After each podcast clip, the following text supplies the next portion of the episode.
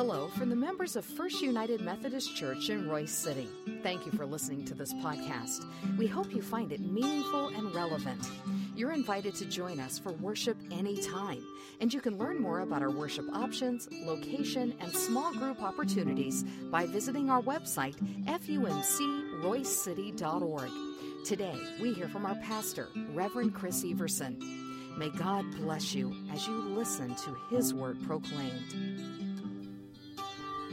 Oh mm. God, we thank you. We thank you for the opportunity to be in community.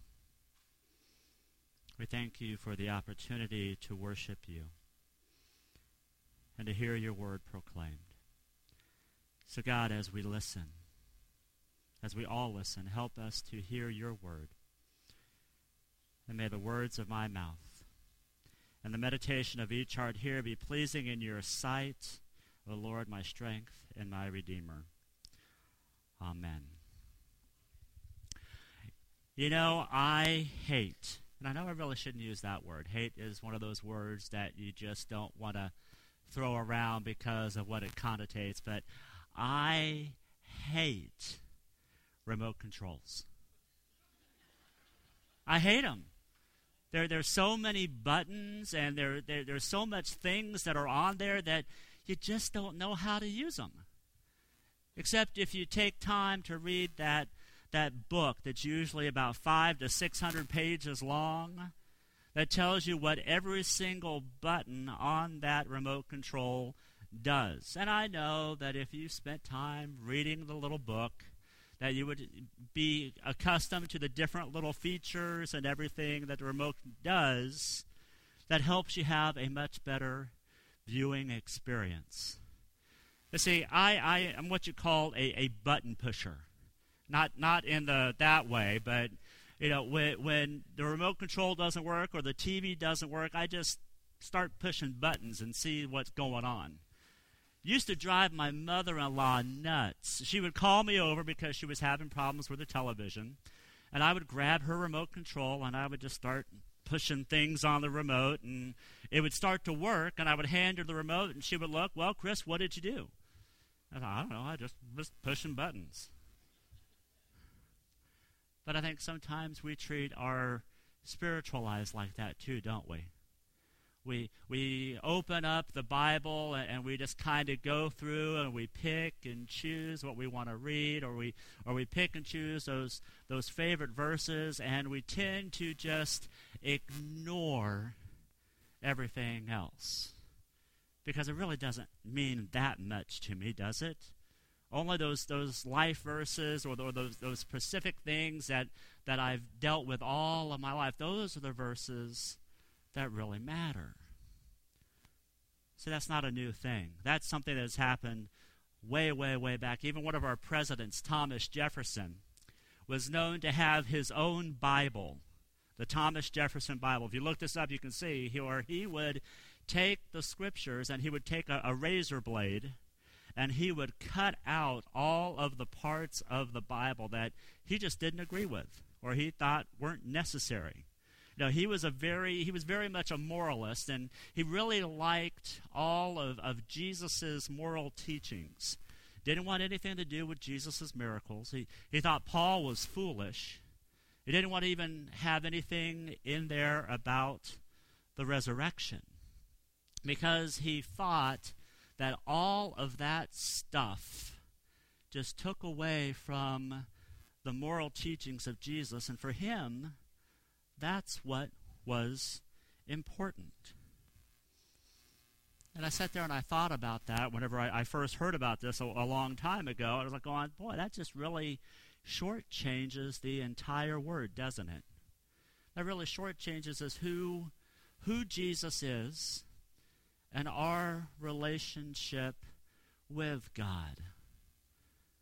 See, having that entire picture of Scripture allows us to fall in love with, with this Bible, or fall in love with the words that are in here, even though there's stuff in here that we may not all agree about, or maybe stuff that when we read we, we get touchy because it, it really doesn't really seem like it should be in Scripture. But when we look at the whole book, we can see how our relationship with God comes into play. We're continuing our uh, sermon series. Actually, this is the last Sunday that we're going to be in 2 Timothy. So I invite you to follow along as we hear the word of God from 2 Timothy chapter 3, verses 14 through 17. Hear the word of the Lord. But you must continue with the things you have learned and found convincing. You know who taught you. Since childhood, you have known the Holy Scriptures that help you to be wise in a way that leads to salvation through faith that is in Christ Jesus. Every Scripture is inspired by God and is useful for teaching, for showing mistakes, for correcting, and for training character, so that the person who belongs to God can be equipped to do everything that is good. The Word of God for the people of God. Thanks be to God. So we have a little section in this passage that, that causes problems when we look at the Bible as a whole. And that's that little phrase that says that every scripture is inspired by God. Other translations, if you look at the Greek, it says that every scripture is God breathed. Now, this can come into a, a, debate where we can talk about inerrancy or or inspiration or other words that talk about that. But I think the the, the gist of the whole conversation circles around if the Bible is true. Is the Bible true for my life? Is the Bible true for your life. And, and that even sounds kind of vague, doesn't it? Is the Bible true? I had a conversation once with uh, another pastor uh, at a Starbucks several years ago. We were sitting around talking, and he heard I was a United Methodist, and he went like that. And he said, Well, I have a question for you. And I said, Yeah, sure, go for it. He said, Well, do you believe that the Bible is true? And I kind of looked at him with a inquisitive look on my face and says, Well, what do you mean by that? I said, well, do you believe that the stuff that's in the Bible, do you believe that it happened? Well, what what do you mean by that? Well, like, you know, it, it, it, all the stuff that happened in the Bible happened like over there, over in, in the Middle East, where, you know, Israel and all that stuff. Do you believe that it happened over there? We're like, well, yeah, of course I believed it happened over there. I mean, I went on a Holy Land tour and I had the opportunity to walk up the steps of the temple uh, mount that was there that was uncovered, you know, showing the, from the first century when we know that Jesus walked up those stairs. You know, we went and saw the traditional sites where he did the Sermon on the Mount, where he gave the, the, the Lord's Prayer, all of those different things. So, yeah, I believe it was true, and he was fine with that. But for me, if I'm really thinking about Scripture and understanding if it's true, and if it's inspired by God, then I believe what it does, it's supposed to help us have an encounter with the risen Christ. It helps us to connect. It helps us to be in relationship with the one who created us. Now, there's, there are some issues with Scripture. Now, I'm not saying that the issues aren't with Scripture, the issue is with us. Because we come to Scripture with our own lenses, with our own ideas about what this book has to say. I kind of think about Paul shares with this in the 13th chapter of, of 1 Corinthians when he says that we now only see a reflection as in a mirror, that we shall see face to face. Now I know in part, then I shall know fully, even as I am fully known. See, I think the inspiration of Scripture we, we try as hard as we can to understand what God's Word means for us here and now. But we will understand what God's Word means truly once we are with our Creator. Once we pass on this life and we are with God and we can fully understand exactly what God means. It all has to do with authority. Authority is another one of those big words that gets thrown around. And the United Methodist Church really stands on the authority of the Bible. Our, our standards affirm that the Bible is the source of all that is necessary and sufficient unto salvation, and it is to be received through the Holy Spirit as the true rule of guide for faith and practice. That's kind of a big thing to unpack, isn't it? That everything that is in Scripture is what we need for our salvation the good, the bad, the ugly. All of it is there so that we can learn about who God is and whose we are as God's children.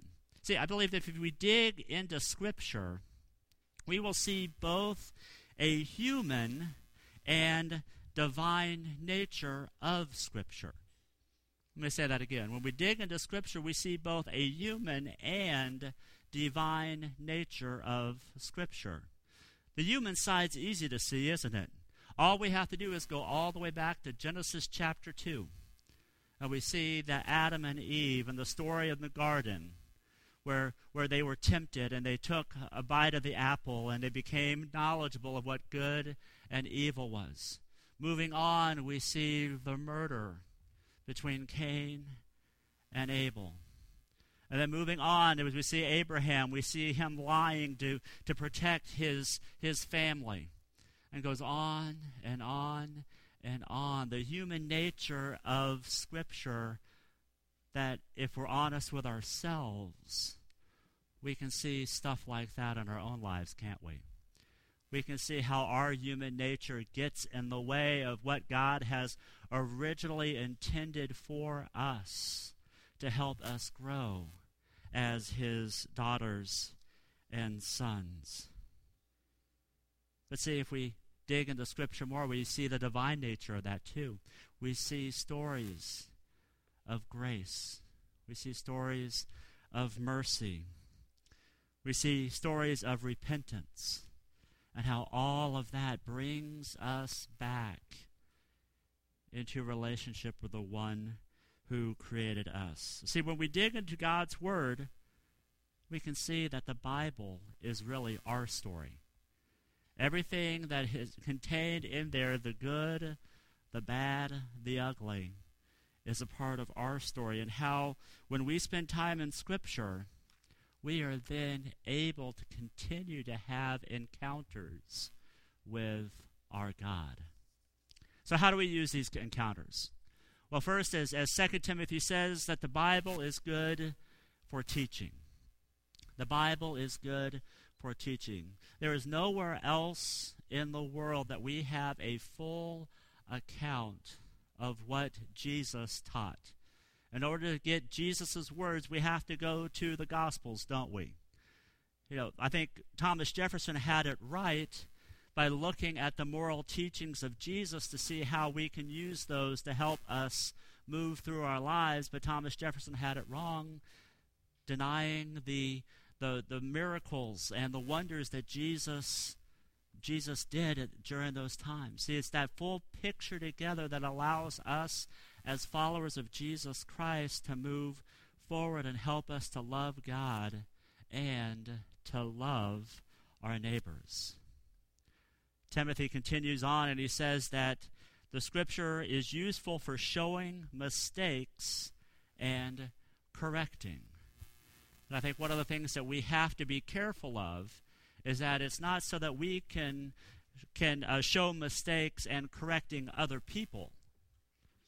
But when we look at scriptures, it helps us to see our mistakes and see how we can be corrected so that we can live a life that is full. We're not supposed to use Scripture as a tool to find faults in others, but we are to use Scripture to help convince us of the errors of our ways so that we may then walk the path that God has called us to walk. I think Scripture can also be used for conversion too William Barclay, who is a theologian, he tells a story about a, a Bible salesman who was out walking and selling Bibles in a, in a location, and he came across a robber who was upset that he was in his territory. And the robbers set up this bonfire, and he said he wanted him to throw away all of his books into the bonfire. But the Bible salesman said, Well, how about if I were to find different things in these books that could help bring about good in the world? If I shared those with you, could we save these books? And the thief thought and said, Yeah, I, I guess that'll be okay. So he pulls out the first book and he opens it up to the 23rd Psalm. And he reads, The Lord is my shepherd, I shall not want. And the thief looks at him and goes, Okay, I, I guess that one's okay. You can, you can keep that one. And he opens up another Bible and he opens up to the Sermon on the Mount and he starts reading the blessed, blessed are those. And the guy says, ah, I think that one's okay too. And he opens up to the love chapter in 1 Corinthians 13 and he reads that and says, I, I think that one's okay too. So all of these Bibles get saved because of the words that were coming from this Bible salesman. And after this incident was over, the, the thief took one of those Bibles and walked away. And later he had a chance to meet the Bible salesman again, and the thief actually became a Christian minister. And it was because of the opportunity he had to dig into God's Word and to see himself through the passages of Scripture that made a conversion in his life so that he could become a follower of Jesus. 2 Timothy also reminds us that Scripture is used for training character. I still remember different exercises that I learned uh, in, in Bible classes in Sunday school of how to grow up and how to use different scriptures in my life to help me grow to be the person that I am today. One of those passages that still sticks into my mind is Colossians 3, verses 12 through 14, where we read that as God's choice, holy and loved, put on compassion kindness, humility, gentleness, and patience. Be tolerant with one another. And if somebody has a complaint against anyone, forgive each other. As the Lord God forgave you, so also forgive each other. And over all these things, put on love, which is the perfect bond of unity. See, those words, whenever I read them, they remind me of a time where I would spend time as I would get up in the morning and I would get dressed. I would put on an article of clothing and I would remind myself that I was putting on compassion. I would put on another article of clothing. I was putting on uh, kindness and humility and gentleness and patience. And then it would get to the time where I would slowly put on the next thing whenever I realized that I must forgive others. And then I would remember that first and foremost, that love is what keeps us moving forward as followers of Christ. See, those are ways that we are able to remember how Scripture can help guide us and lead us and train our characters so that we can be the sons and daughters of Jesus Christ. See, when we take Scripture as a whole, it equips us to do everything that is good. I hate it when I see people use Scripture and become selfish. I hate it whenever I see people use Scripture as a way to put down others, to make others feel like they are not ones in whom Christ dwells and who lives in God's unshakable kingdom. But we should always be open to what God has for us in Scriptures, even when we get to those verses that we don't like.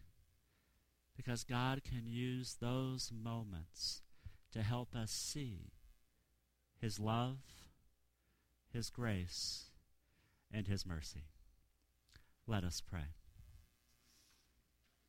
Oh God, you have given us your word. And Lord, sometimes when we read it, we don't like it. We have issues with the way that some of the words are put together. But God, that's not your fault. It's ours. As we look through our own human nature, we see how we are flawed and how we are in need of a loving Savior and a loving God. So, God, as we find ways to grow in our relationship with you, as we find ways to become connected to your word, and to make your story our story, guide us and use us to be messengers of your grace. And we pray this in Jesus' name. Amen.